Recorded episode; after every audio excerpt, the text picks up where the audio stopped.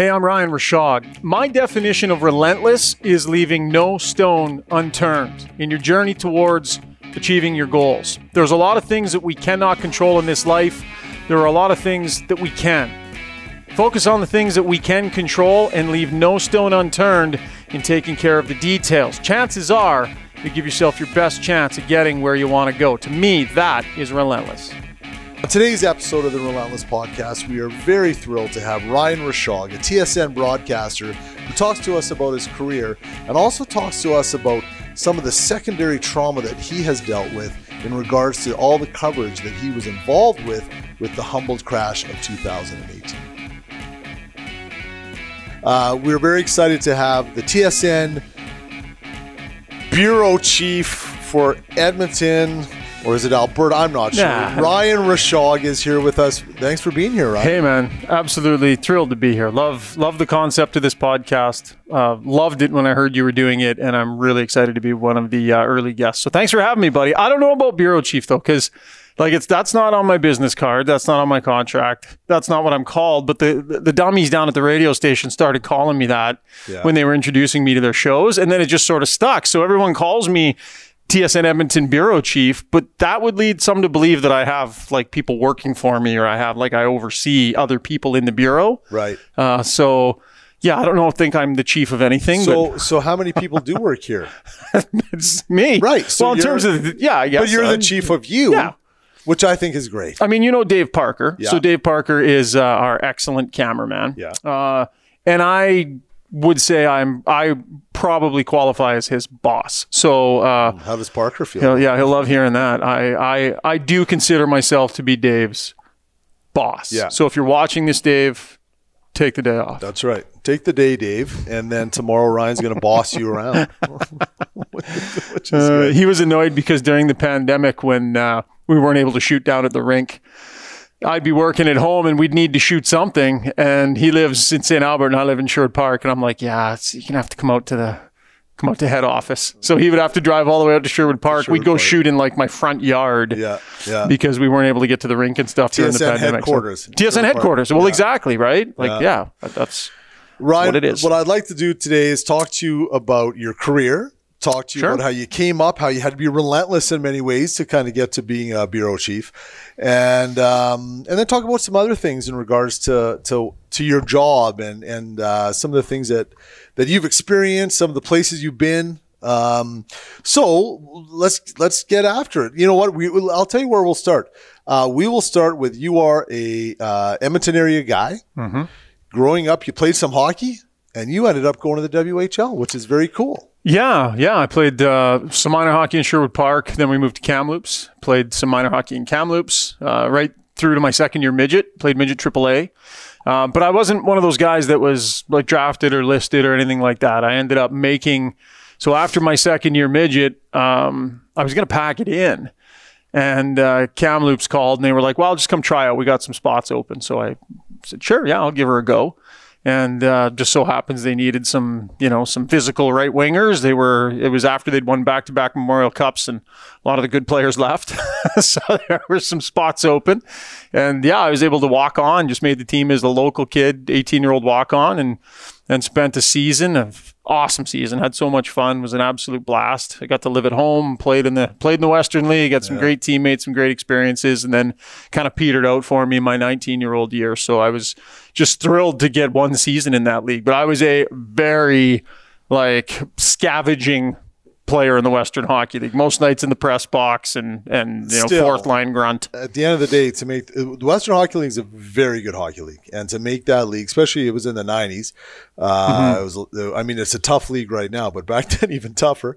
And so it's very impressive, especially as a walk-on, to make that happen. Now, you left, you left the dub and you started to pursue the industry you're in yeah, now. Broadcasting. So, yeah. So where did you go to do that? So I went to B C I T. My second year in Kamloops, I was dealing with an injury.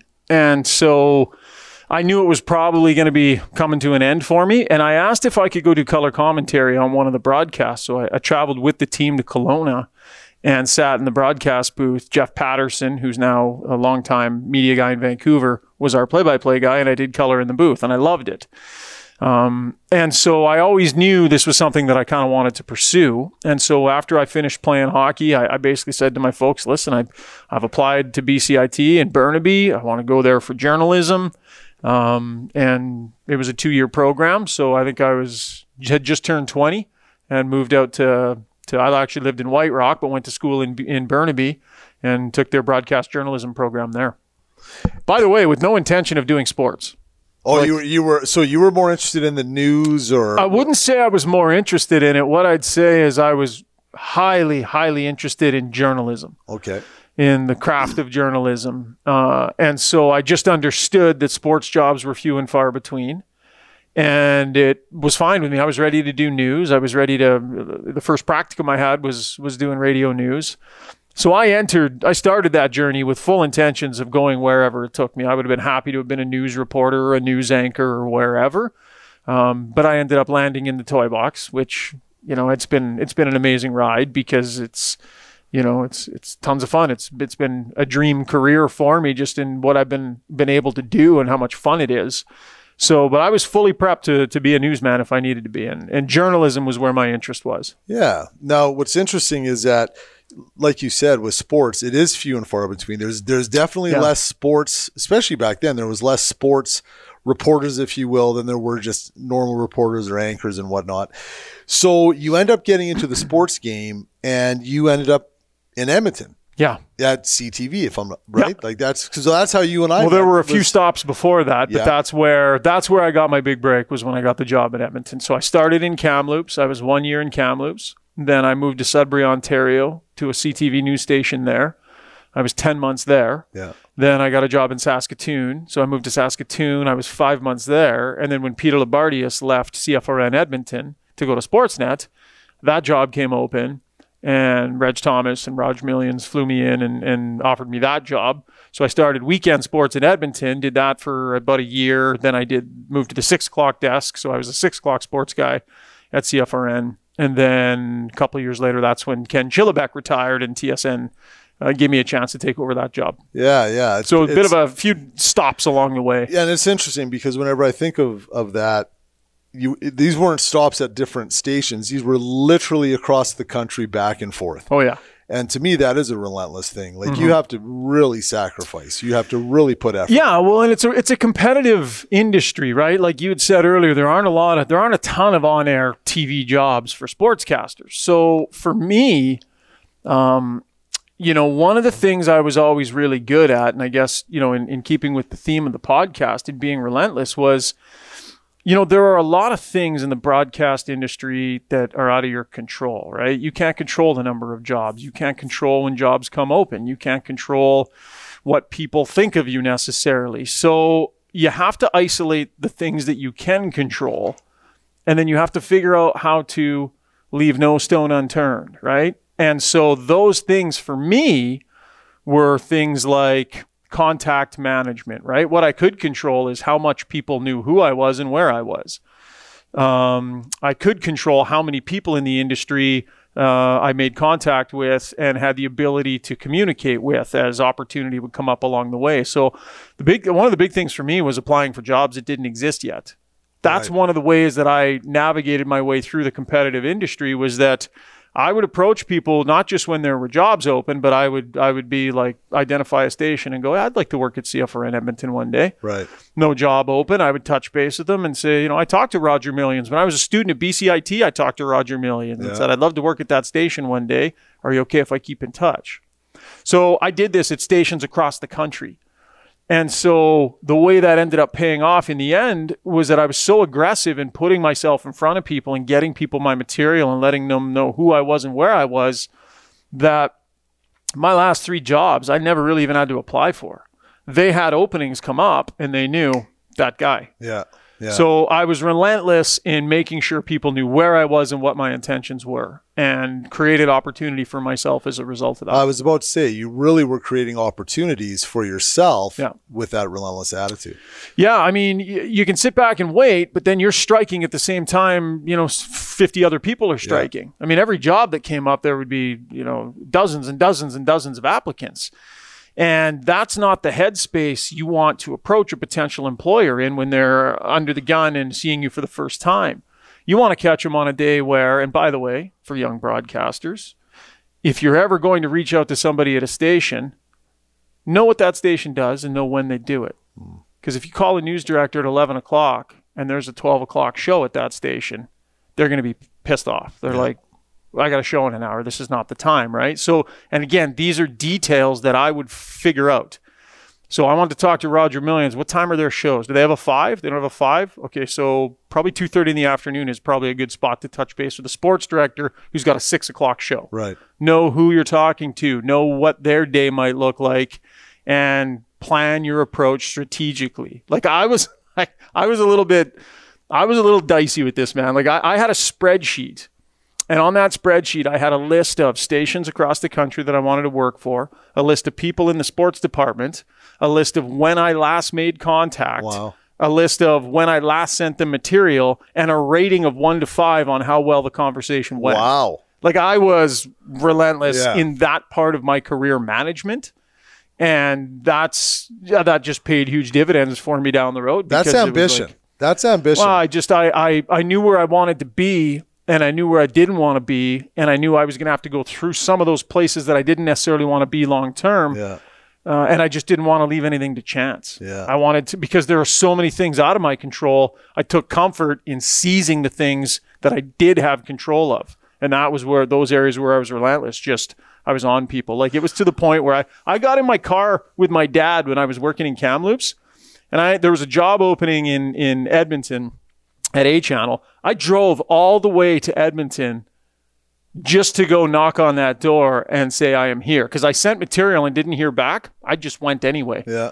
And it was Chris Duncan was the guy running things over at the A Channel. Yeah. And I managed to talk my way into his office, and I managed to talk his ear off. And I'm thinking, oh, this is amazing. He's like, well, you know, I'm impressed with your, you know, stick-to-itiveness. There is no chance I'm hiring you for this job. But, you know, thanks for driving all this way, and we'll keep you in mind. Well, when I went to Sudbury, it's because Chris Duncan heard that Mark Oldfield in Sudbury was looking for someone. He reached out to Mark and said, yeah, there's this kid in Kamloops. He's a bit of a bit of a nut, but he's decent. And he drove all the way out here looking for work. Why don't you give him a call? So Mark Oldfield from Sudbury, who knew Chris Duncan in Edmonton, called me and said, hey, can you get us some material? I was in Sudbury six months later. Wow. So it's just, it was all kind of interconnected, yeah. right? It, yeah. And it all started from that attitude of just leaving no stone unturned. You know, Shauger, I don't care what anybody tells you. I think you're smart. I appreciate that. Don't, don't tell the guys on the morning show. that, don't yeah. tell them that. Don't tell people on Twitter. That's right. On Twitter. That's a whole lot. Look out. That's a whole other podcast. So, So, yeah, a whole other podcast. Uh, we've got Elon Musk coming in next week. Oh, very good. Yeah. Nice. Yeah. So, um, listen, your job uh, primarily for you is the Oilers, but there's a lot of other things that you do. This job has taken you yep. all over the globe. Yeah. Where are some of yeah. the where are some of the places you've gone to? What are some of the greatest events you've ever you've ever seen? Um, I mean, I, people ask me that, and my brain automatically always goes to the Olympics. Um, so, you know, I've covered, I've covered a ton of hockey. That's my bread and butter is covering hockey, right? Yeah. So I cover the Oilers, but then I also am a general assignment N H L reporter for the network, you know, one of our senior hockey reporters. So, you know, Stanley Cup finals and drafts and board of governors meetings and all that. So I, I sort of run the gamut of the different hockey events, but the most fun I've had, if you, if you had to say, pick one event, that was the most fun you had. It was in basically my first year at T S N. I was a general assignment reporter covering the Olympic Summer Games in Athens. Mm. And what was really cool about that was um, you get sent out there, and we were a group of like about six of us, me and Farhan Lalji and Billy Dodson, our, our, our producer, and you know our camera guys, Mark and Dean. And we're just this tiny little bureau inside this huge mass of media everywhere. And it's our job to cover Canada at the Summer Games, and we're not rights holders. So you don't necessarily have great access, and you don't necessarily, but it's like you go in in the morning and you're like, okay, what's on the agenda today? Oh, uh, we just qualified for a semi in trampoline. Holy crap. Okay, uh, Ryan, you're on trampoline. Go. jump in a car, grab a translator, off you go. You're racing there. On the way, I'm reading through the handbook, trying to figure out what the rules are to trampoline, yeah. you know, reading biographies and stuff. And this is before we had like really easy access to the internet yeah. while we were mobile. Yeah. So you're studying up and trying to figure stuff out. And then you go and, you know, you watch the Canadian compete, and then you're filing a story that you're literally just that day got dropped in your lap. And then all of a sudden, oh crap, you know, Perdita Felician. Now we gotta, now we're busting our ass back to the other side, and you're just running all over Athens covering whatever Canada's doing.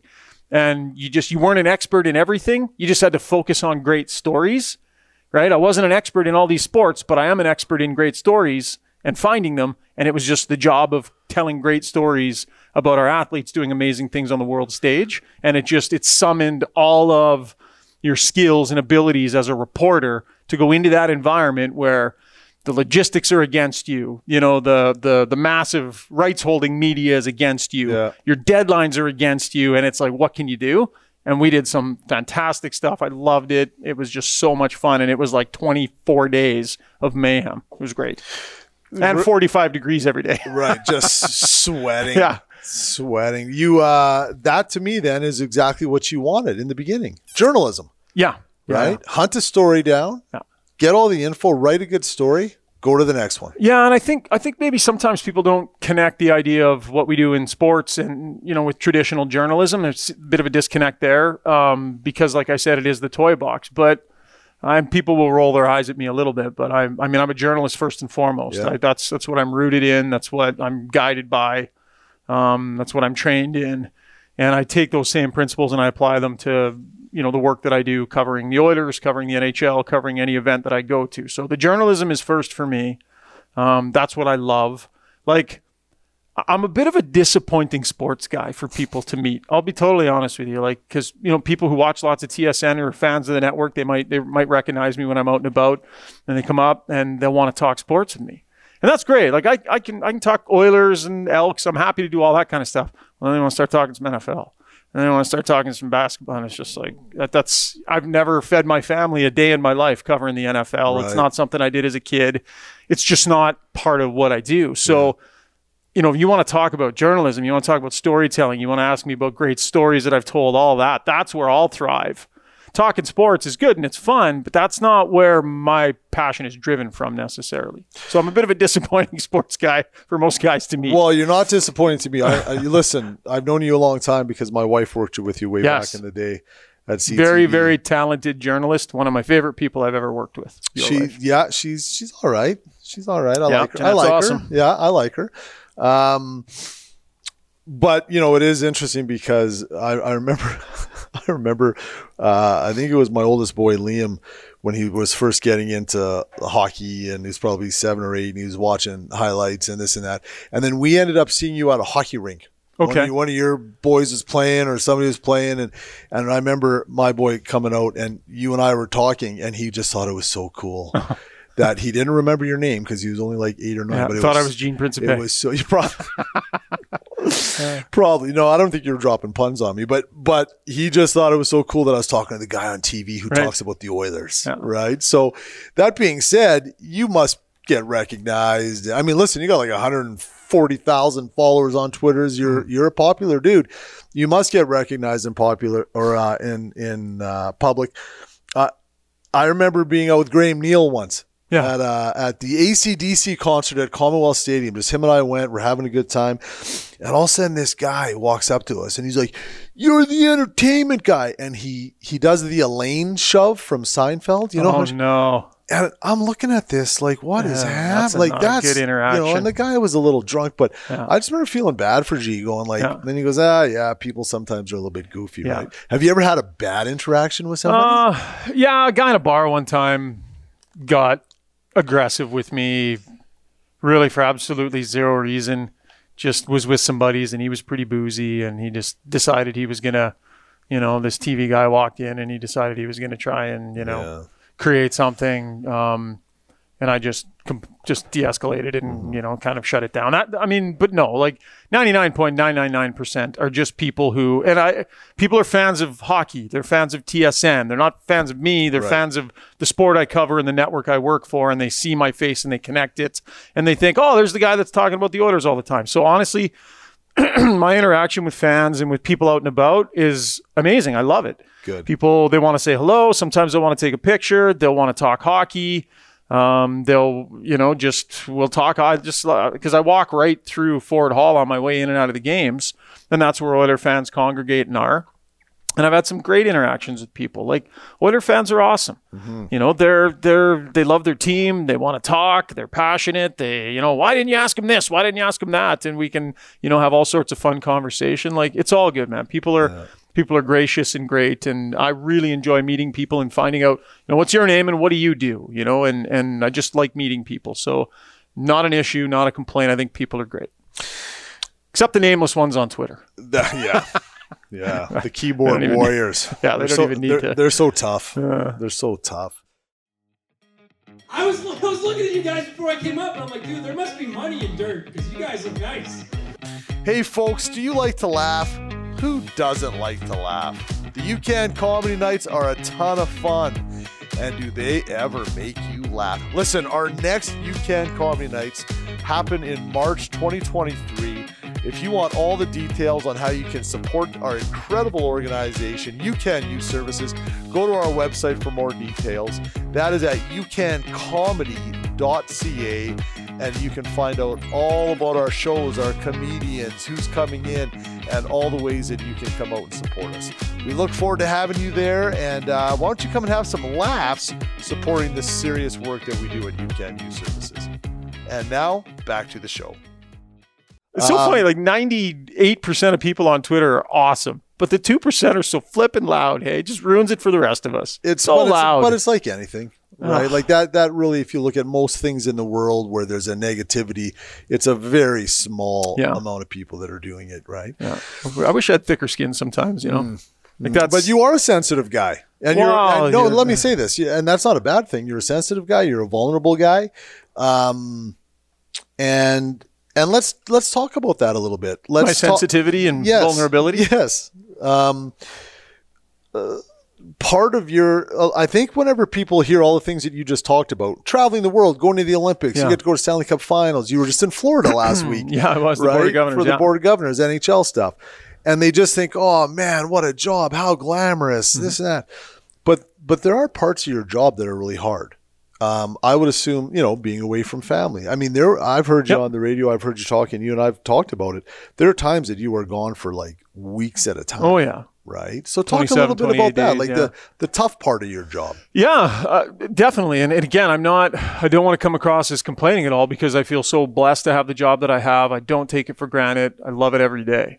Um, but like anything, there's good and bad that comes with it. So yeah, I was a dad who, with two young kids at home, had to get on a plane and leave for three and a half weeks, yeah. you know, and a wife that had two young kids and a new mom and all those things, right? Like it was definitely took its toll for sure.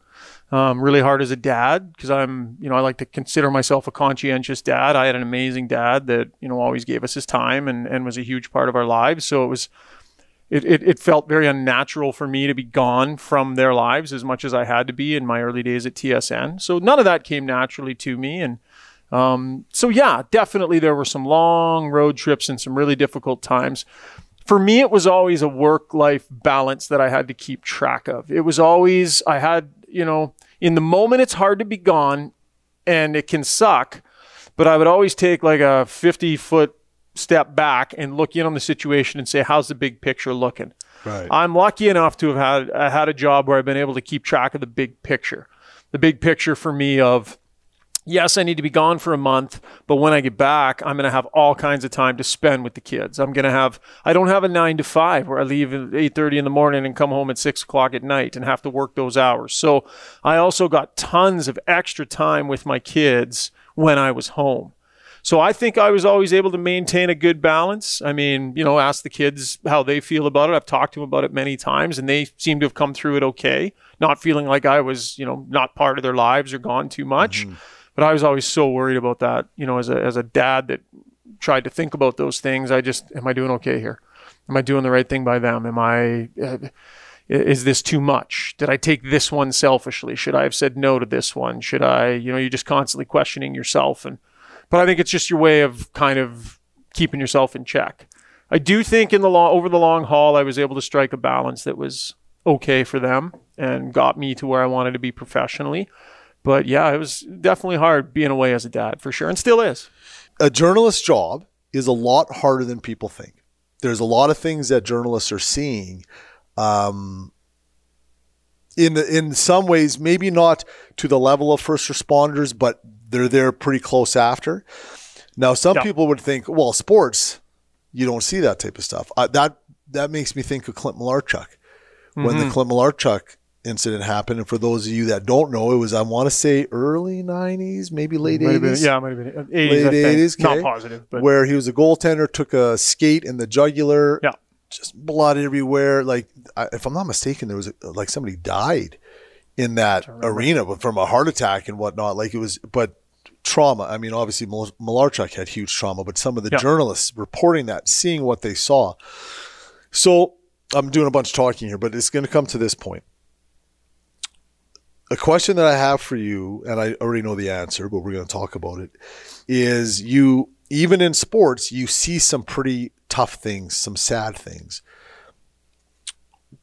You, what's the worst event you yeah. ever had to cover? Well, I think, I mean, listen, day to day, um, I think about my news colleagues in this way a lot more because they're the ones who are reporting on, you know, deaths and murders and families that lose loved ones. And, um, you know, I think it's a much, for the most part, it's a much more relevant conversation with the people who are in that environment day to day to day. And the, and it's not just the journalists, it's the cameramen mm-hmm. and it's the editors that sit there with the content and have to piece it together. And it's, there's some really hard stuff that comes with yeah. putting together the day's news sometimes. And I think about my colleagues more in this way. But to your point, um, you know, I was the one that got the call to go to Humboldt after, you know, that tragic um, accident happened.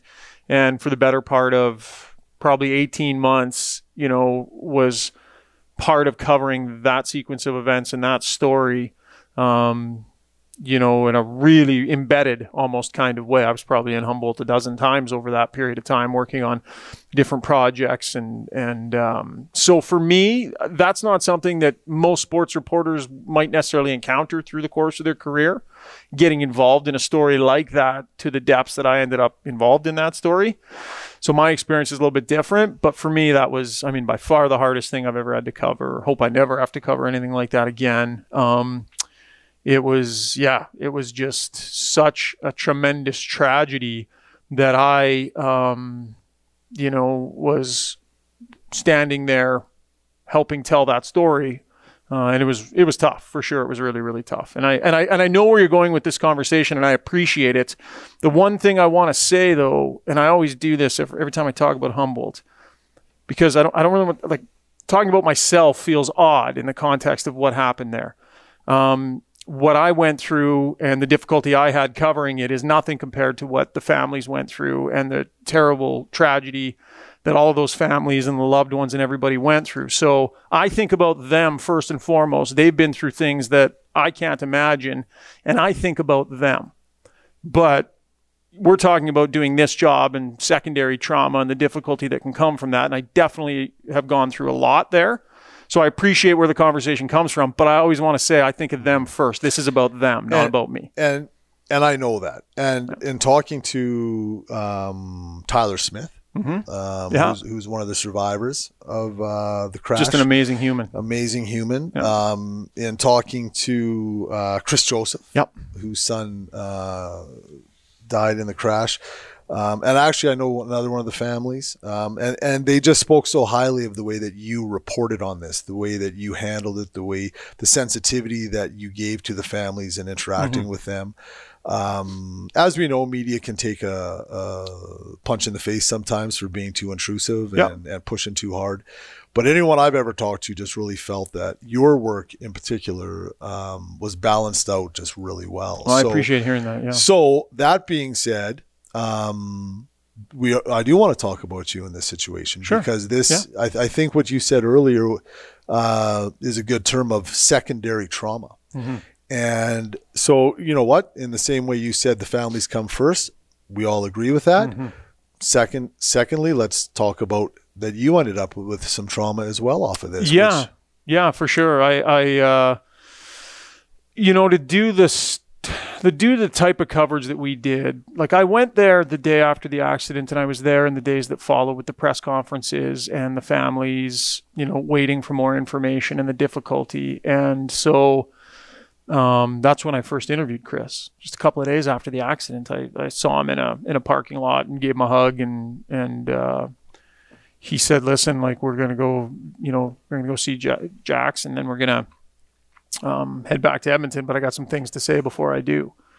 So can we sit down? And, you know, he wanted to talk. And so we did. And it was just, I mean, it's, yeah, it's the most emotional interview I've ever done. It was, you know, just to have him sitting there in that moment, sharing with me. Um, yeah, it was a lot. And that was the start of it. Um, I went there, you know, when T S N wanted to send me, I basically said, listen, if, if, if you're looking for somebody to chase down stories and, you know, try and land interviews and try and get to the heart of, you know, where's the big interview, I it just, I can't be the guy you send, because I can't do that. I won't do that. I'm not going to be chasing people, or like I can't. And I understand the job, and I don't judge those who had to do it a certain way. I just knew I wouldn't be able to. So I had a bit of a different approach. And I think that approach over the long haul, um, people appreciated that because I was a little bit less aggressive. Um, and so I ended up building some really good relationships with some people who were very, very close to this thing. And, uh, yeah, over the period of eighteen months, you know, dozens and dozens and dozens of conversations with people who had lost a loved one. And, um, it was just, I don't know where I was packing it, but I was packing it all the way somewhere, you know, because what I wasn't doing was going and crying it out enough. You know, I'd get off the phone for forty-five minutes with a mom and a dad who were bearing their soul in tears, you know. And what I should have done is hang up that phone and gone to my room and cried for half an hour. But I didn't. I packed that up and I put it somewhere. Yeah. And I did that for a year and a half. And then when it all came to an end and our documentary was released and the first game was done, and, you know, we felt like we'd buttoned it all up and it was, it was done in a way that we were proud of, and I started to decompress, that's when my family came to me and was like, you're not okay. Something seriously is wrong here and you need to get some help. So um, I'm someone that's done counseling in my life before, and I was totally open to it. So I went and did some grief counseling, and that's what I was diagnosed with, was secondary trauma.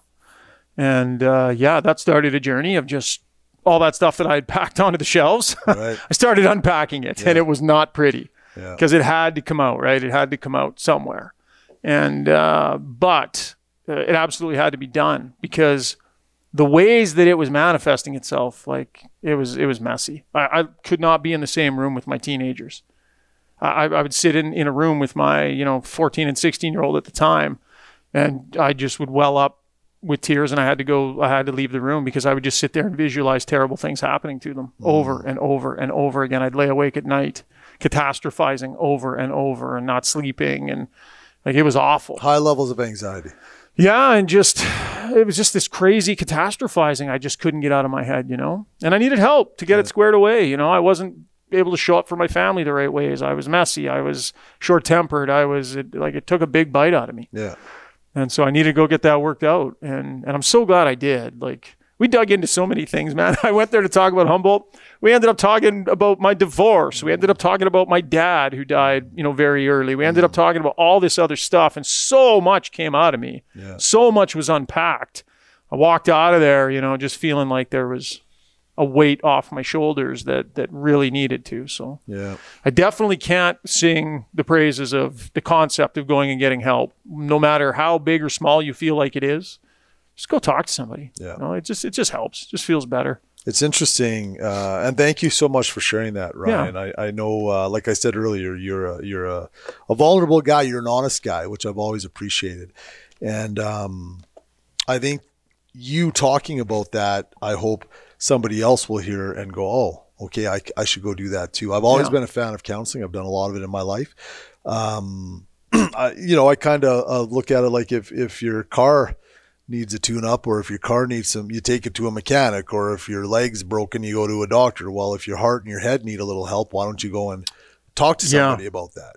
Yeah. Know? And I would even take it a step further in that, you know, in understanding not everybody can necessarily have the, the benefits that allows them to afford it. I've been very fortunate, like Bell and T S N is great benefits package, and I've been able to use it, but I would extend it a little bit to say that if you wait until your car's breaking down, you know, it's going to be a tougher appointment. Yeah. As opposed to just going to get your oil changed, sure. right? So, um, and I'll, I'll, you know, I'll share this with you. Um, you know, in my marriage now, my second marriage with with Randine, um, you know, f- we often will just have counseling appointments that are on the books. Just we have the benefits, we can go rather than wait till something's wrong. Let's just have an appointment on the books, and if we go and sit and talk about how happy we are, great. Yeah. You know, um, and often people wait a little bit too long, so. Whatever you might be feeling, if you can't get your arms around it, if you can't figure it out, there's something about going and sitting in a room with someone who you know you're speaking in confidence to, um, and letting them root around a little bit and sharing. Um, it's just, there's something that I think is really healing about it, and it's good to get stuff out there. So uh, definitely, I have no shame about the fact that, you know, whether it was marriage counseling in my first marriage that ended up not working out, marriage counseling in my second one, grief counseling, uh, parental counseling, wondering how we're going to get these teenagers through, you know, this, all this stuff. Uh, it's, it's something I'm not ashamed to say I've done tons of and encourage others to, if you're fortunate enough to be able to. Well, it's impressive that you did. And, um, I am sure that, that your family, your friends, Uh, but you know, in particular yourself, uh, are happy that you did it. Yeah. And it's a good thing. Totally. Yeah. Right? It's a good thing. Yeah. Because you don't realize, and you want to be, big thing for me was I didn't want it to be about me. Like I, f- I finished talking to all these people that have been through so much, and it felt weird to focus on me or my pain or how it might be affecting me, because you're just so empathetic to what they're all dealing with. You feel silly saying, I think I need some help here. Right. Like you just, and then as, as men, sometimes we're wired a certain way to think, no, it's, you know, you're okay and you don't need to. And you, you know, I gotta be the man of the house and all this kind of stuff. You just, all these, these wirings that we have to untangle, um, to just be like, no, part of, part of being the things you want to be for everybody is being able to be vulnerable and say, I am failing. I'm not doing this the way I want to do it. And it's because of my emotions. Mm-hmm. Like, uh, you know, and for, for, us guys, sometimes that can be hard to do. I need to go work on my emotions and go work on what's in my head and that. But well, we're wired that way, and also it's the culture we come from. Yeah. Um, you know, I, I think it's slowly changing.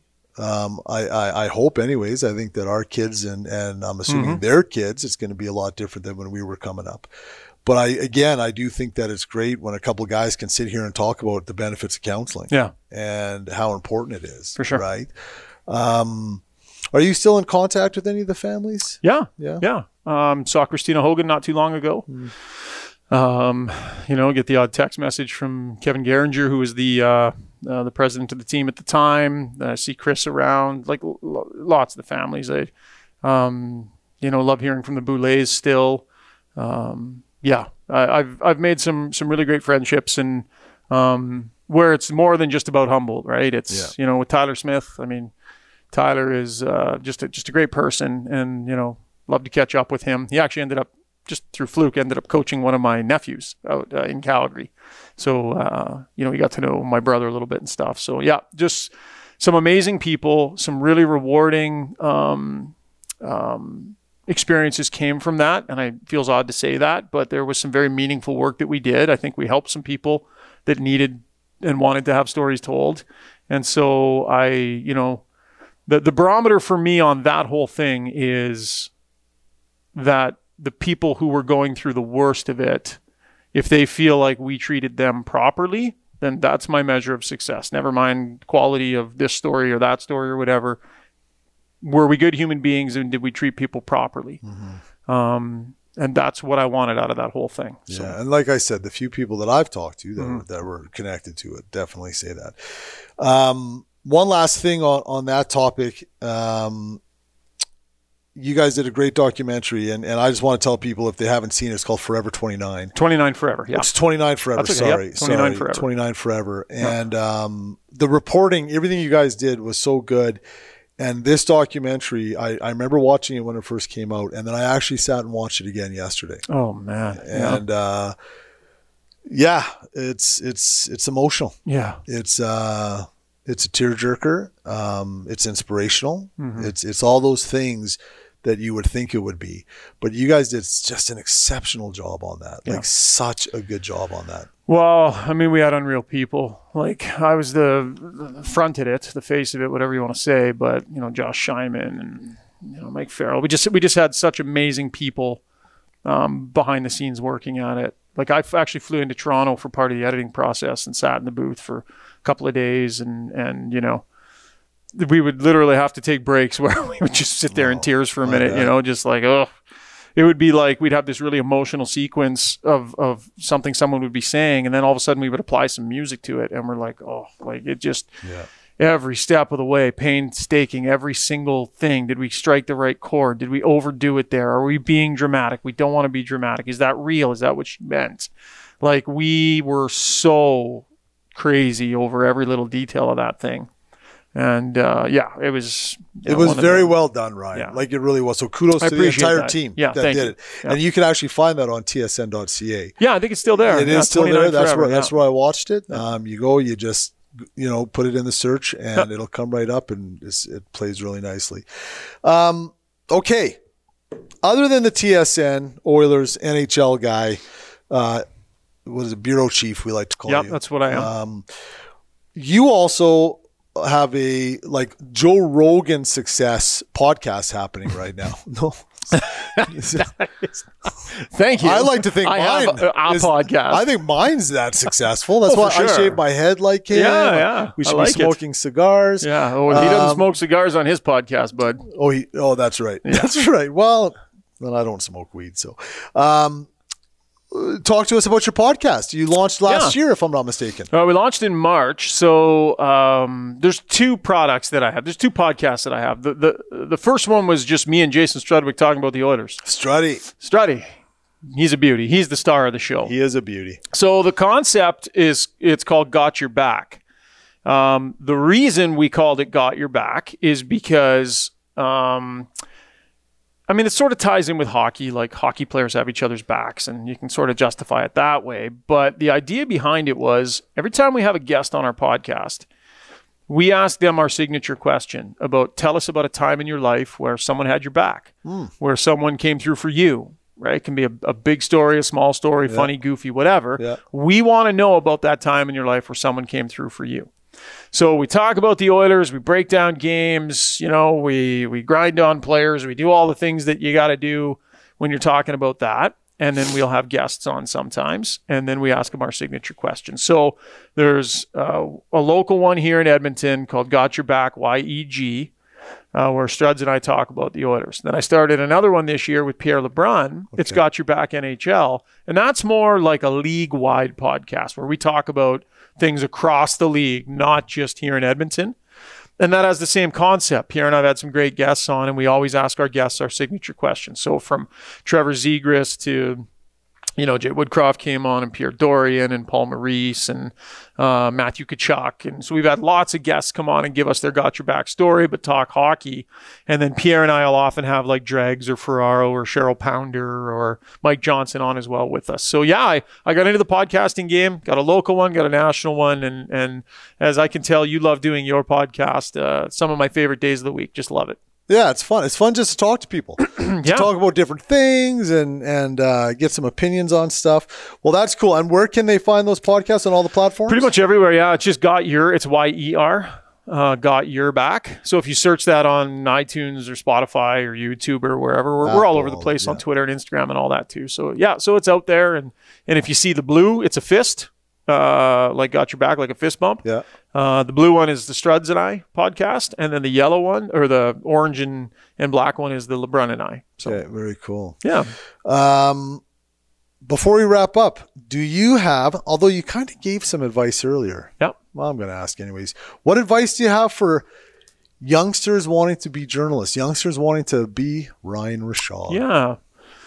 Uh, I touched on it a little bit before, and I think it's honestly, it's, it's beyond journalism. I think this is just, there are a lot of things that we cannot control. There are a lot of things that you, that are just, you're never going to be able to affect an outcome, um, in life. And you need to learn to accept those things, but then you need to learn the things that you can control, and you need to be relentless in maximizing your ability to affect those things. And just think about it. Think about it beyond what's right in front of your nose, right? Like it's it's it's not just there's a job, go apply for it. It's how can I position myself to be the best candidate so that I can get to where I want to be. You got to think a few steps ahead. So just leave no stone unturned in trying to figure out how you can get to where you want to be by controlling the things that you can control. Write it down. What can't I control? I can't control if there's jobs. I can't control if they're not looking for someone like me. I can't control if, you know, and then write down the things that you can control and then figure out how to maximize every single one of those things. And if you do that, you may get where you want to be, you may not, but you're never going to be able to say, I didn't do everything I could. So figure out the things that you can control and just be relentless in maximizing those areas. Makes total sense. We, uh, we like to end the, the podcast with quotes. Um, Love it. I won't put you on the spot if you have a favorite quote, unless you have one that you could just rattle off right now.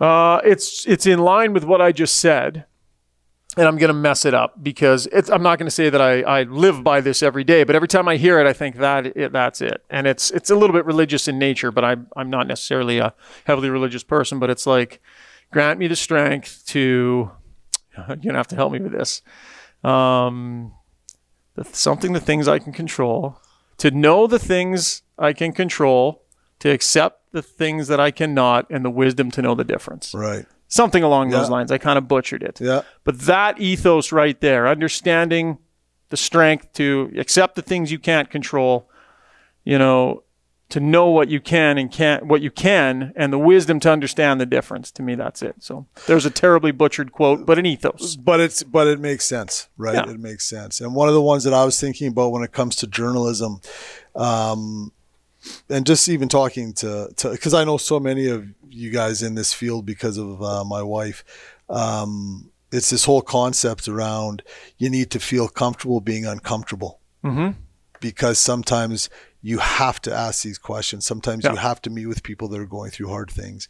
And I think what you did with the Humboldt uh, tragedy um, must have been very uncomfortable, but you had to be comfortable being uncomfortable in order to let all of us in the world know about that story, yeah. um, really give us the the right information, mm-hmm. and and really um, you know, make sure that the families were were spoken of the way that they were supposed to be spoken of, and yeah. that all these these folks that these sixteen lives that were lost, um, you know, were were able to be honored the way that you did. Yeah.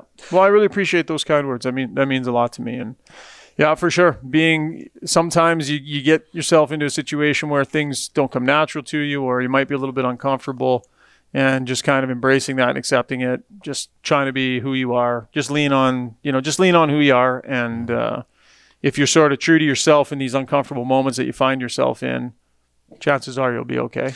We'll end it this way. I'm going to pump your tires, because here's the beauty of what you just said as well. You are a genuine human being. And Thank that's you. What I love about you. What what we see on T V, what we hear on the radio is exact. What we're hearing on the podcast is exactly who you are everywhere in your life. Yeah. And I love that. You know, I think the older we get, we realize we are who we are, mm-hmm. and let's be genuine, because it actually works. And you are definitely a, um, a testimony to that. And I appreciate you coming on. Where can we find you on your socials? Uh, at T S N Ryan Rishaug. Uh, I started a TikTok. I don't know. You can check it out if you want.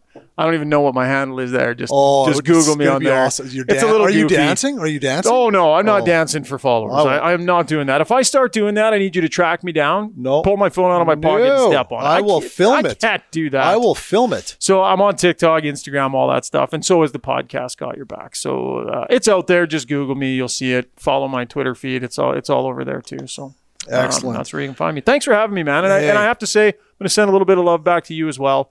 When I heard you were doing this podcast, I thought it's awesome. I think the concept is fantastic. Um, you guys have been through some tough stuff in your life. And I know in your toughest moments, you guys uh, chose to help others with your messaging. Yeah. And your message was received. You know, in your family's toughest times, um, you helped my family. And I think about that all the time. So the fact that you're sitting here doing a podcast with this theme, because I remember you saying that in those moments, be relentless. This is just so inspiring, this whole thing you're doing, and I love it. And uh, I'm just really happy to be part of it. So love you guys, the family. You guys are amazing. This is awesome. So congratulations. Uh, thank you for your kind words and your generosity. It means more than you know. You can find U CAN Youth Services at w w w dot u can dot c a and uh, on all of our socials, it's at U CAN Edmonton as well. So Ryan, thank you so much. Uh, I love you, man. And this has been great. And we look forward to hearing from you in the future and seeing what you're going to do. I'll come back anytime you want and look forward to listening to future episodes, buddy. You're a hell of a host. I got to tell you, as a podcast host, I'm still learning and trying to get better. You're pretty smooth at this. Well, thanks. Impressive. I love the sound of my own voice. Yeah, so that's what it is. That helps. The healthy ego helps to host it a podcast. Does. It does. Having confidence. Uh, cheers, All right. buddy. Thanks, man.